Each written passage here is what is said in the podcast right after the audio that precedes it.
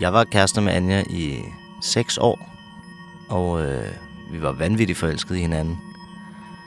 Vi øh, flyttede sammen og boede sammen i nogle år, og øh, Anja blev også gravid. Og ni måneder efter vi havde undfanget, der fødte hun så vores søn Alfred.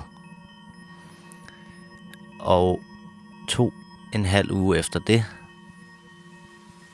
der mistede vi Anja, da hun tog sit eget liv.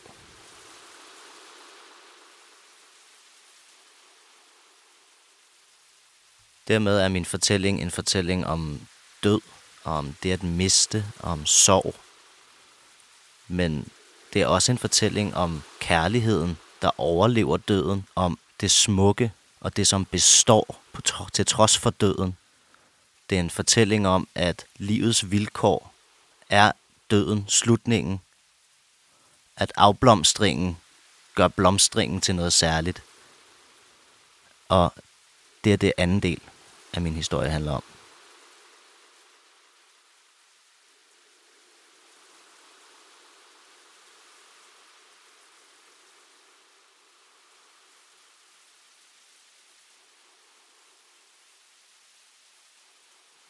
Det, du skal lytte til nu, er min ven Anders.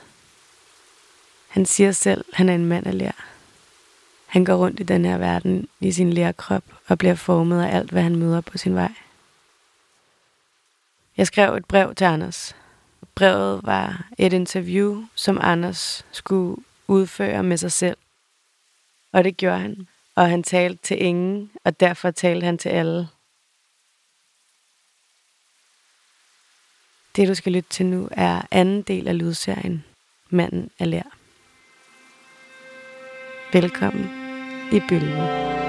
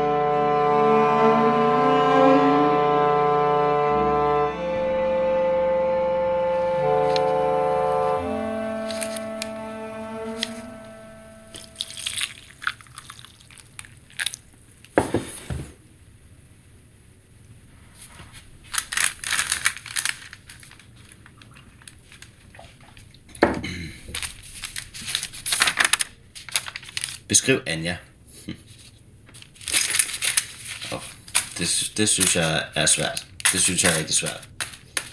Hun var jo en, øh, hun var en fantastisk pige. Hun var en enormt charmerende pige. Hun havde enormt meget glimt i øjnene. Hun var enormt kæk. Og så havde hun noget, øh, hun elskede at, at hygge og putte og nusse øh, og alle de ting der. Og hun øh, havde så meget charme. Der var ikke nogen, der ikke kunne lide Anja. Hun var, samtidig med at hun var en enormt køn kvinde, meget, meget flot, så var hun også øh, sådan en lille spirvip. Jeg elskede, når hun lå i mine arme. og hun passede lige ind, så hovedet lå lige der på kravbenet, brystet. Hun var også en pige, som gjorde rigtig meget for vores forhold, ja, heldigvis da. Men, men hun, øh, hun var enormt god til at forstå, hvad der var vigtigt i, i et forhold, og det var kærligheden. Og også at kærligheden er måske noget, der godt kan falde ned som en appelsin i din turban, men den forbliver ikke lige så stærk, hvis ikke man på en eller anden måde handler på det. Og det var hun, øh, det var hun rigtig, rigtig god til. Hun mente også, at kærlighed krævede arbejde. Og det, det udmyndtede sig helt konkret i sådan nogle ting med, at hov, du, stop, hold et øjeblik. Nu er vi begge to lige kommet lovligt langt ind i en eller anden dagligdags trummerum. Skal vi to ikke lige give os selv noget tid, dyrke hinanden lidt, sætte os ned, dele nogle af de historier, vi har haft sammen interessere os lidt for igen. Hvad er det i dit liv, der fylder noget? Hvad er det i mit liv, der fylder noget? Hvordan har du det med mig? Hvordan har jeg det med dig? Hvordan har vi det med hinanden? At tage den tid der, og det er, det er, det er romantik for mig. Og det var hun enormt god til. Og, og det har jeg taget med mig fra hende, helt klart. Hun var også en pige, som, altså hun havde det her, det her gen med at ville klare sig selv. Hun ville ikke være afhængig af nogen. Og det betyder også, at hun, hun altid har haft arbejde, og hun har altid arbejdet enormt hårdt, fordi man skulle have penge til at kunne klare sig selv. Det skulle man. Sådan, sådan var hun opdraget, og sådan, sådan forstod hun verden.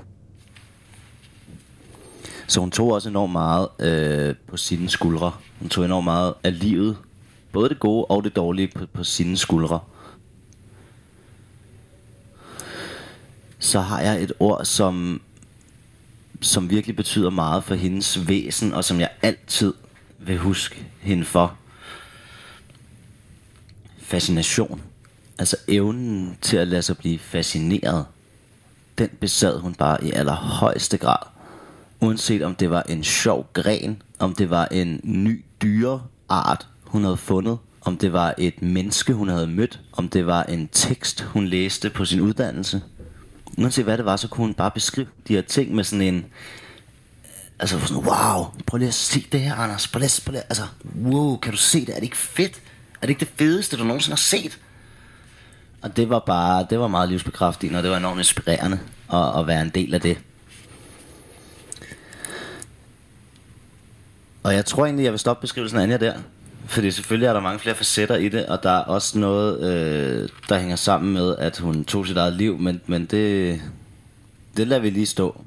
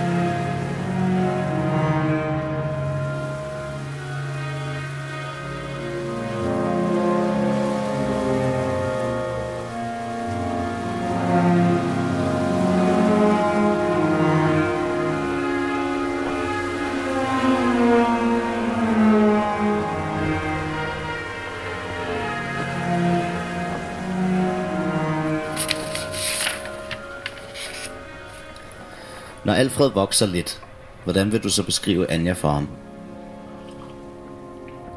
Men der tror jeg så, jeg vil beskrive meget af det, jeg lige har beskrevet. altså de, øh, et enormt positivt menneske, med en enorm livsenergi, med en enorm gejst. Øh, og selvfølgelig vil jeg også fortælle den del af Anja, der, der fortæller lidt om og forklarer lidt om, hvorfor hun ikke er her mere. Fordi et, et selvmord kommer ikke til at give vanvittig god mening. Det kommer aldrig til at være 2 plus 2 er lige med 4, fordi der er så mange faktorer, der spiller ind i det. Men det er klart, at der er nogle ting, altså hun havde det ikke godt til sidst i sit liv, og der var nogle perioder i hendes liv, hvor hun heller ikke havde det godt. Hun var, øh, altså noget, som jeg synes, jeg har mødt hos rigtig mange mennesker, enormt forvirret over sit eget liv, kunne slet ikke finde ud af, hvad, hvad det var, der skulle ske altså kunne slet ikke definere sig selv som værende en del af det her voksne samfund. Det var meget, meget svært for hende. Og det førte altså, det og nogle andre ting, det førte blandt andet til, at hun, at hun øh, at hun fik nogle perioder, hvor hun havde meget, meget svært ved at se en, en fremtid og se noget lys i livet. Og det var nogle perioder, der kunne vare i en, to, tre måneder. Øh, og lige så hurtigt og lige så pludseligt, som de var kommet, så forsvandt de igen. Så gik det over, og så fandt hun noget at, at tage sig til.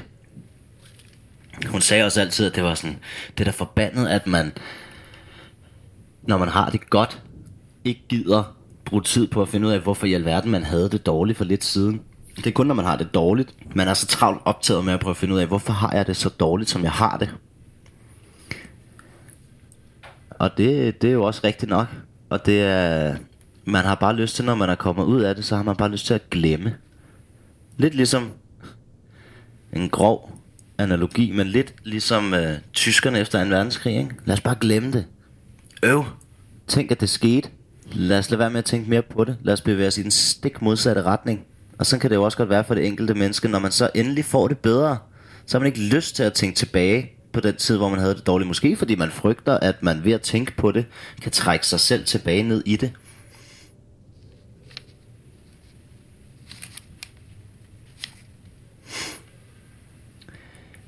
Jeg tror også, jeg vil sige til Alfred, at jeg ikke forstår Anjas selvmord. Altså, det, det gør jeg ikke. Jeg, jeg havde ikke forventet det. Jeg havde ikke set det komme på nogen som helst måde. Og det synes jeg ikke, at det, jeg synes ikke, det krævede af mig, at jeg skal kunne forstå det, og at jeg skal kunne forklare ham, sådan er det, for der er fandme mange ting i verden, man ikke forstår. Og en af dem er selvmord. Og selvmord er rigtig, rigtig svært at forstå. Og, og man kan sige, det kan selvfølgelig blive mere forståeligt i nogle situationer. Og det er jo det, vi tit ser, når vi ser det på film. Fordi på film, der har vi de her, det skal være nogle afsluttede, nogle komplette fortællinger. Du kan ikke vise en person gå på arbejde, gå hjem fra arbejde, sidde og drikke et glas vin og se noget fjernsyn, og så næste morgen øh, tage en kæmpe portion piller og tage sit eget liv. Så vil folk sidde, hvorfor det? Hvorfor det? Vi vil have forklaringer. Vi vil have forklaringer på det hele. Øhm, og sådan er det bare ikke helt i det virkelige liv. Altså, øh, sådan er det sgu bare ikke. Og det, det synes jeg også, han skal have med. At, at det giver ikke mening, fordi hun var et fantastisk, lysende, energisk væsen. Hun havde så mange kvaliteter, og hun havde så meget værdi i sit liv. Og hun elskede sin søn. Hun elskede sin søn så højt. Men den der forpulede depressionstilstand, hun havnede i, den gjorde, at hun, hun misfortolkede den kærlighed. Hun troede, at hun ikke kunne passe på ham. Hun troede på en eller anden måde, at hendes, sådan her, sådan har jeg valgt at forklare det for mig selv, igen i mit ynkelige menneskelige forstå på at prøve at forstå, at forsøg på at prøve at forstå, hendes, hun følte sig indhyllet i et mørke. Og hver gang hun holdt om Alfred, talte til Alfred, ammede Alfred, så følte hun, at han gradvist blev trukket længere og længere ind i hendes mørke. Selvom hun inde i det kulsorte mørke stod med en, en skarpt lysende lanterne, der var hendes kærlighed til den her dreng, så følte hun ikke, at hun kunne at, at hun kunne tillade sig at hun kunne ikke være i det med den forståelse hun havde af situationen og det er jo skrækkeligt for det, er jo ikke, det var jo ikke sådan vi andre så det det var jo ikke det der skete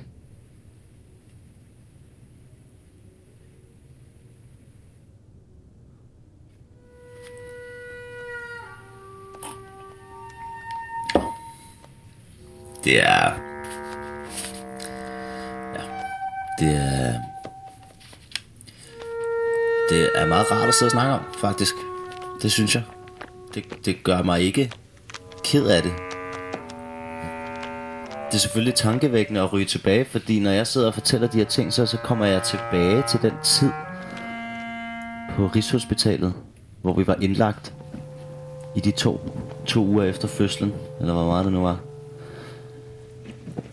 så kommer jeg tilbage til den tid, og det er da, det er da, det er rørende, og det er tankevækkende.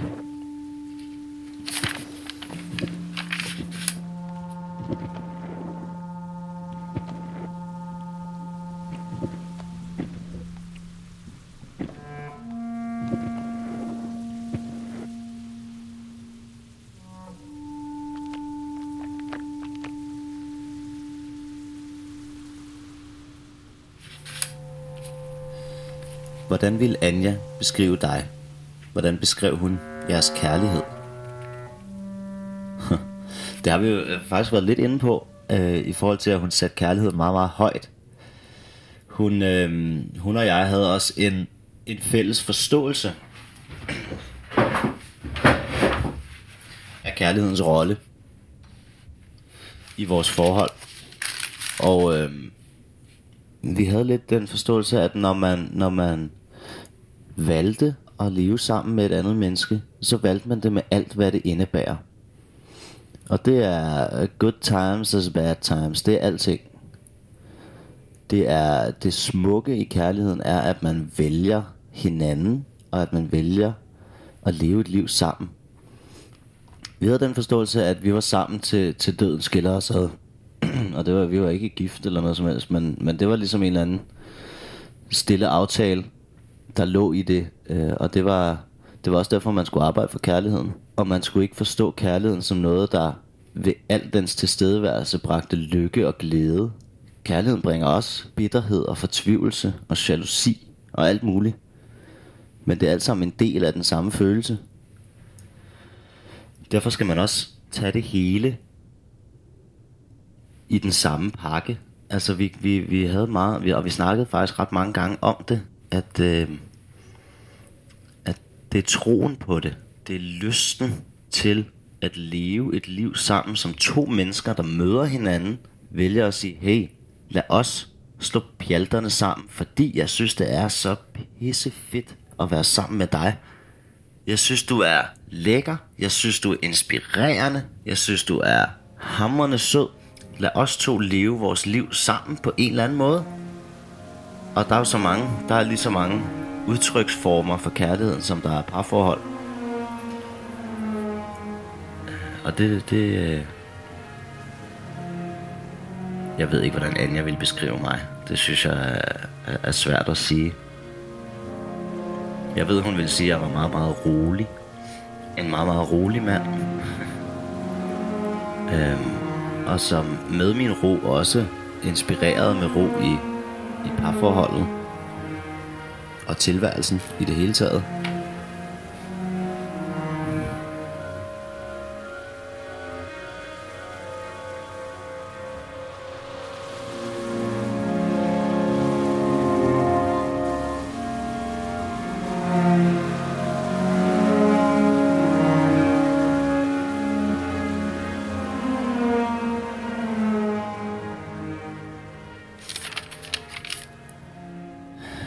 Pause. Nå. Afspil et stykke musik, som du holder af. Lyt. Fortæl, hvorfor du elsker det her musik. Okay?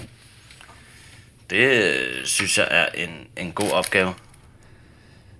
Og så siger vi, øh, jeg tager den her, jeg tager sgu den her.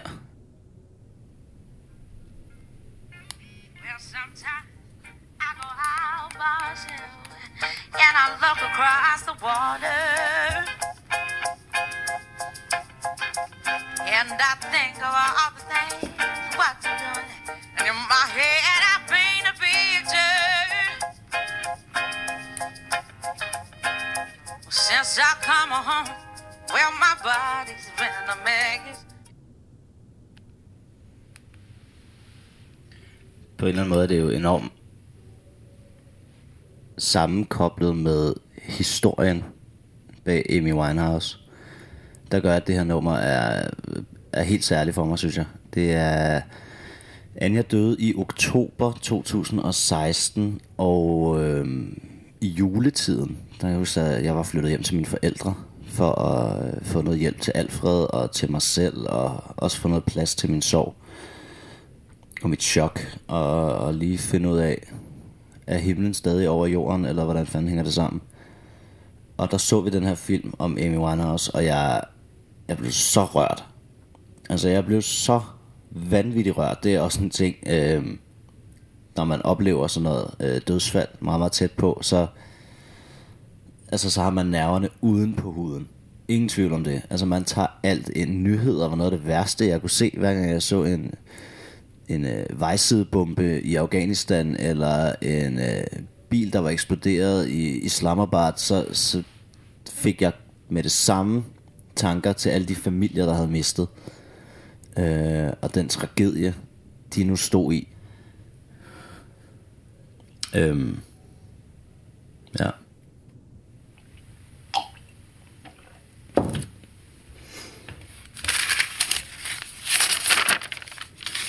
Nå, så er der en ny kategori her. Se, nu gør jeg lige det, at jeg lige pauser den, og så går jeg lige ud og ryger mig en cigaret. Og så kommer jeg tilbage, og så skal vi snakke om Sov.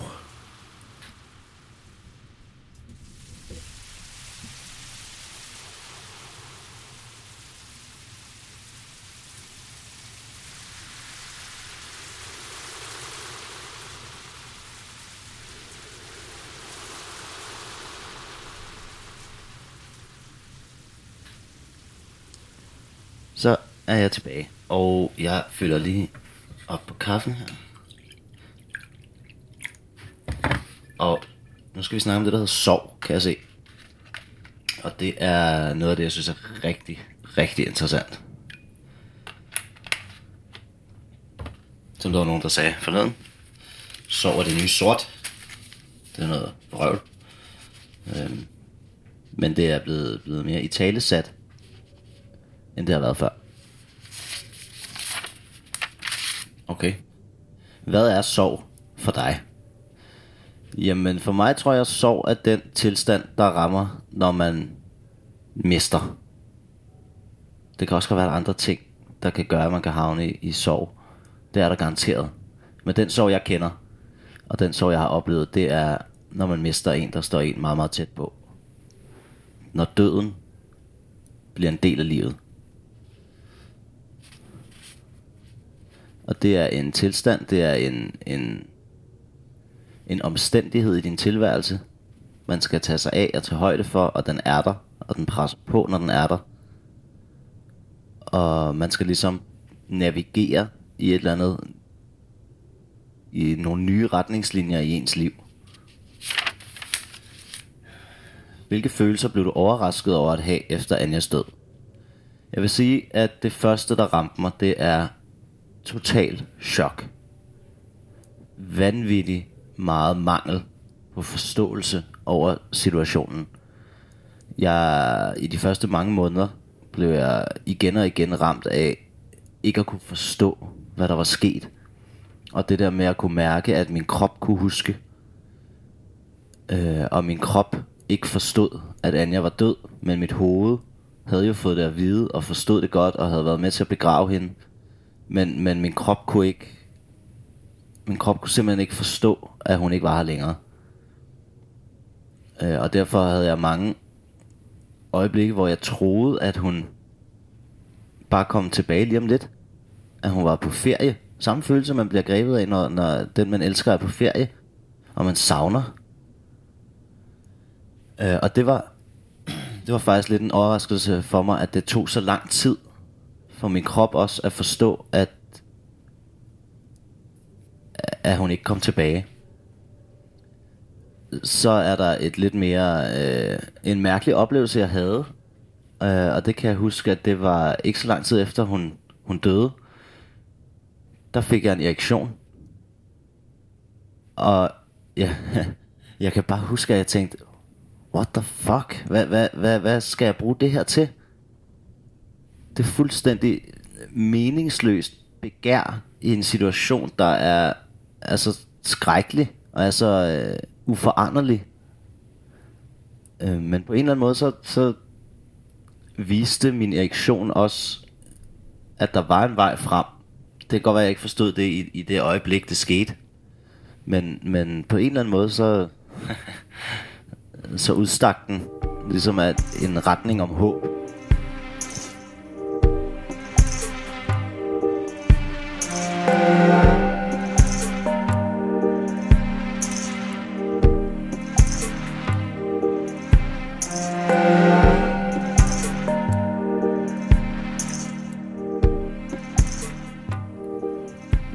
Så senere hen er blevet meget overrasket over, og som jeg har det sådan lidt ambivalent med egentlig, det er min og formentlig menneskets evne til, til at være kynisk. Øhm, fordi jeg tror lidt, jeg har det, øh, som System of a Down synger i en af deres sange, And if you die, I want to die with you. Altså den, den absolute romantiske forestilling af et forhold, som er, at vi lever sammen, og vi dør sammen. Øh, det kunne jeg ikke. Det var der helt klart noget i mig, der havde lyst til. Men øh, det kunne jeg ikke, fordi jeg havde Alfred. Og jeg elsker Alfred, og jeg elskede også Alfred dengang.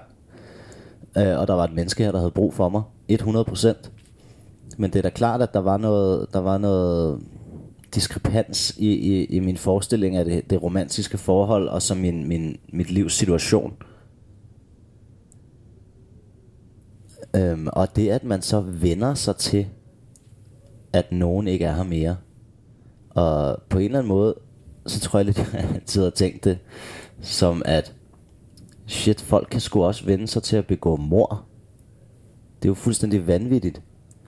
Jeg hørte en historie forleden om sådan nogle øh, øh, New Yorker mafia-typer, og der var øh, to brødre, som arbejdede inde i baglokalet på en eller anden butik, og deres eneste job, det var, at der blev kørt lige ind, og så skulle de så partere dem og smide dem i affaldssække, øh, og smide dem i en container, hvor de så havde en aftale med øh, New Yorks skraldefirma, som så tømte den container uden at stille spørgsmål, og så fik de en masse penge for det.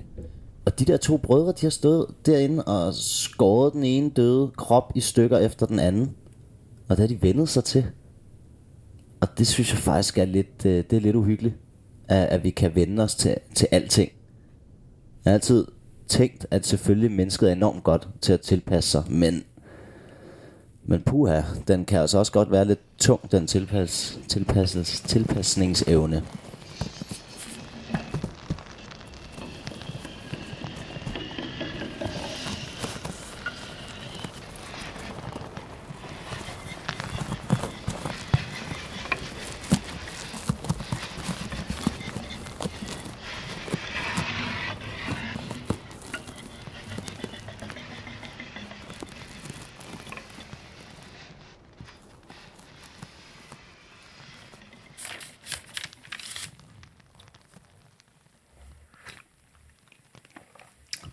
På hvilke måder fylder Anja i dit liv og Alfreds liv i dag? Hvilke tanker og følelser strømmer gennem dig i løbet af en dag om Anja? Øhm, jeg synes jo på en eller anden måde, jeg er enormt heldig, fordi jeg har formået at involvere Anja i mit liv på den måde, at jeg er så glad for den tid, vi havde sammen. Øh, hold nu op, hvor det. Altså, det var jo fantastisk. Vi havde det virkelig godt. Vi havde virkelig godt forhold. Vi havde seks rigtig, rigtig gode år. Og jeg bruger hende jo også i... Og det er også tilbage til lidt det der med, at jeg måske er en bedre version af mig selv. Altså jeg bruger også hendes idealer om familie, og, og hendes øh, forestillinger om det at være en familie, inden vi blev det. Dem tager jeg også med mig. Og siger, jeg vil gerne have nogle af de idealer med i, i min og Alfreds familie.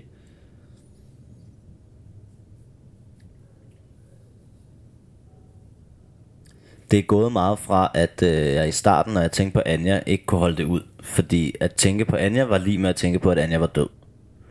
Og det er heldigvis skiftet. Øh, ikke sådan et bevidst skift, hvor jeg ligesom sagde, nu tænker vi på noget andet. Men det er klart, at jeg har prøvet at fokusere på at sige, jamen, det kan godt være, at hun er død, men hendes død er kun et lille bitte, bitte, bitte, bitte fragment af hendes liv.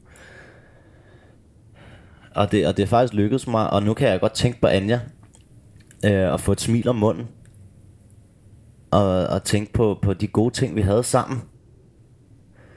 Jeg kan huske noget af det, jeg, det, jeg synes var aller, aller, aller hårdest lige i starten. Det var, at vi havde jo så mange oplevelser sammen, bare mig og Anja. Altså, øh, i den tosomhed havde vi en masse oplevelser. Vi havde en masse rejser. Vi havde øh, ture til Ikea. Vi havde... Øh, oplevelser, hvor vi var lidt for fulde ude i byen, vi havde koncerter, vi havde teater, altså alle mulige ting, vi havde oplevet sammen. Og nu var det lige pludselig kun mig, der stod alene tilbage med de minder. Og der tror jeg, i det er det vigtigste at have nogen at, at snakke med, og have nogen at fortælle, øh, og, ha, og have nogle rum i sit liv, hvor man kan, kan dele de her ting. Fordi jeg har jo stadig minderne det er klart, at Anja havde nogle andre minder, og det var det, der er fantastisk ved at sidde sammen og udveksle minder om noget, man begge to har oplevet. Fordi man husker forskellige detaljer. nogle ting husker den ene overhovedet ikke. Nogle ting husker den anden. Og der er jo klart, der er en del af mit og Anjas fælles liv, der er forsvundet med Anjas død. Men hvis man har nogen omkring sig, der gerne vil høre og lytte på, på historierne om Anja, og, og mig og Anja, så gør det det meget lettere, fordi så kan de blive en del af, af en fortælling om, om mig og Anja. Og det, det, det prøver jeg på. Og jeg, og jeg har heldigvis rigtig gode mennesker omkring mig.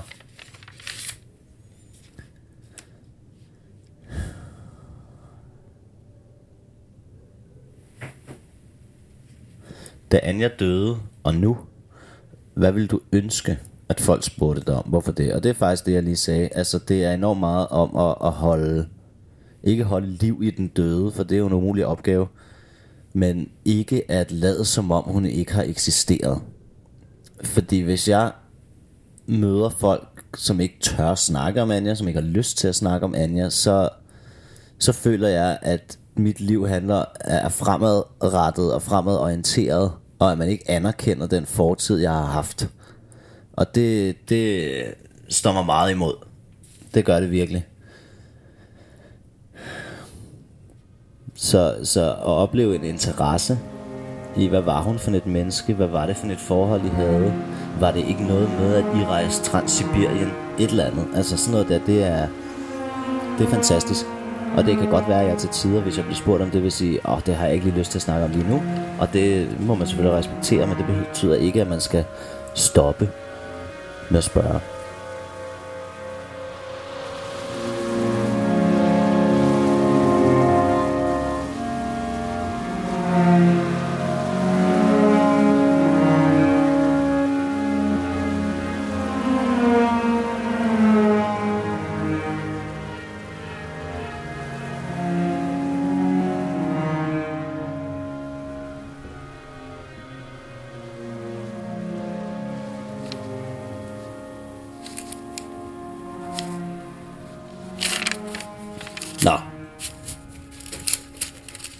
Jeg vil lige slutte af med det her sorg på øh, en måde, som jeg har tænkt lidt, at, at det er sådan, jeg forstår det. Eller rettere sagt måske et billede, som for mig giver mening. Øhm, jeg er lidt en golem. Øh, ikke en ødelæggende kraft, men en, en mand af lær. Jeg er en mand af lær, og jeg går rundt i den her verden. Jeg blev formet af mine forældre og af en masse artsbestemmelser og natur. Og så i takt med, at mit liv ligesom er skrevet frem i institutioner og i skole og i familierelationer og venskaber og kærester igennem tiderne, alt sådan noget der, så har jeg fået en masse hak og udbulinger og formmæssige indgreb på min, mit lærfigurs væsen. Og jeg tror, Anjas liv i mit liv, altså det, at jeg havde Anja i mit liv, det har givet mig et kæmpestort Anja-formet aftryk. Øh, I mit bryst måske, måske et andet sted, men et eller andet sted på min krop, der er helt klart et antryk, der har Anjas form, sådan som jeg forstod og oplevede og elskede Anja. Og, og det kommer aldrig til at forsvinde. Det vil altid være der. Det kan godt være, at der kommer nye udbulinger rundt omkring, som gør, at det kan virke som noget andet end Anja. Men, men det vil altid være i mig. Øh, og det er jo det, der er fantastisk, når man ser gamle mennesker, som har levet et helt liv. Noget af det smukkeste er jo, at de alle sammen går rundt som krøblinger, som quasimodoer i lær, fordi deres liv har betydet så meget. Deres liv har været så langt, de har oplevet så mange ting. Øhm. Og det er sådan, Anja er med mig altid. Hun er her ikke mere, men hun er fandme med mig altid. På en eller anden måde. Det kan godt være, at jeg ikke altid er klar over det. Det kan godt være, at jeg ikke altid kan formulere lige præcis, hvilken rolle Anjas liv i mit liv betyder lige nu og her. Men hun er altid med.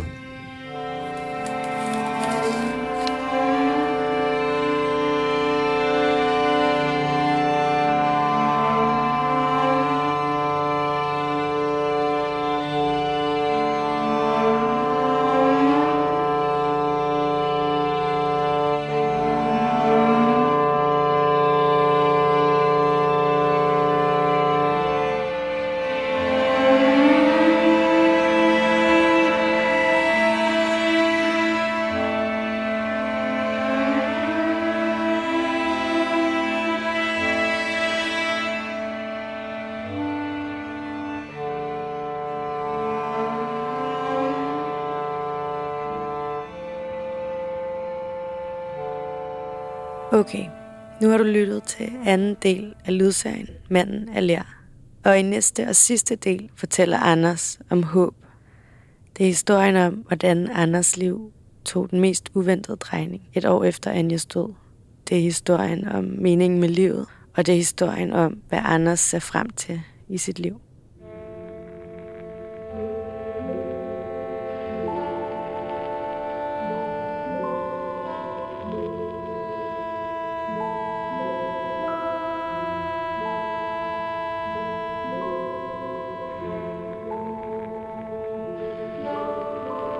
Bølgen er rund radio, der handler om at være menneske.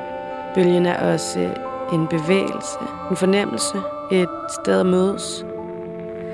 Vi vil gerne høre din stemme.